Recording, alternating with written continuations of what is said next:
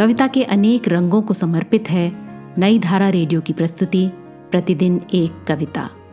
कीजिए अपने हर दिन की शुरुआत एक कविता के साथ। आज सुनिए कविता कवि, जिसे लिखा रमेश चंद शाह ने।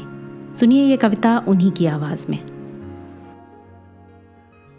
वह रंकों का रंग मगर राजा होता है।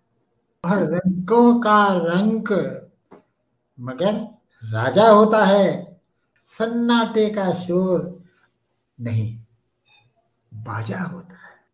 कवि का मन यह नहीं महज तुक, कवि का मन साझा होता है।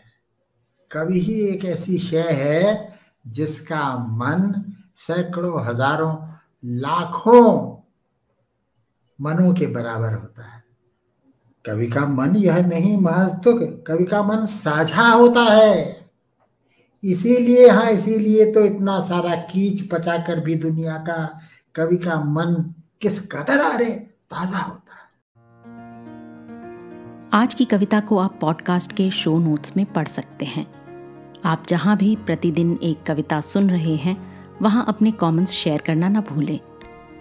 अगर आप चाहते हैं कि नई धारा रेडियो की ये प्रस्तुति हर सुबह आपके व्हाट्सएप पर आ जाए तो हमें इस नंबर पर मैसेज भेजें।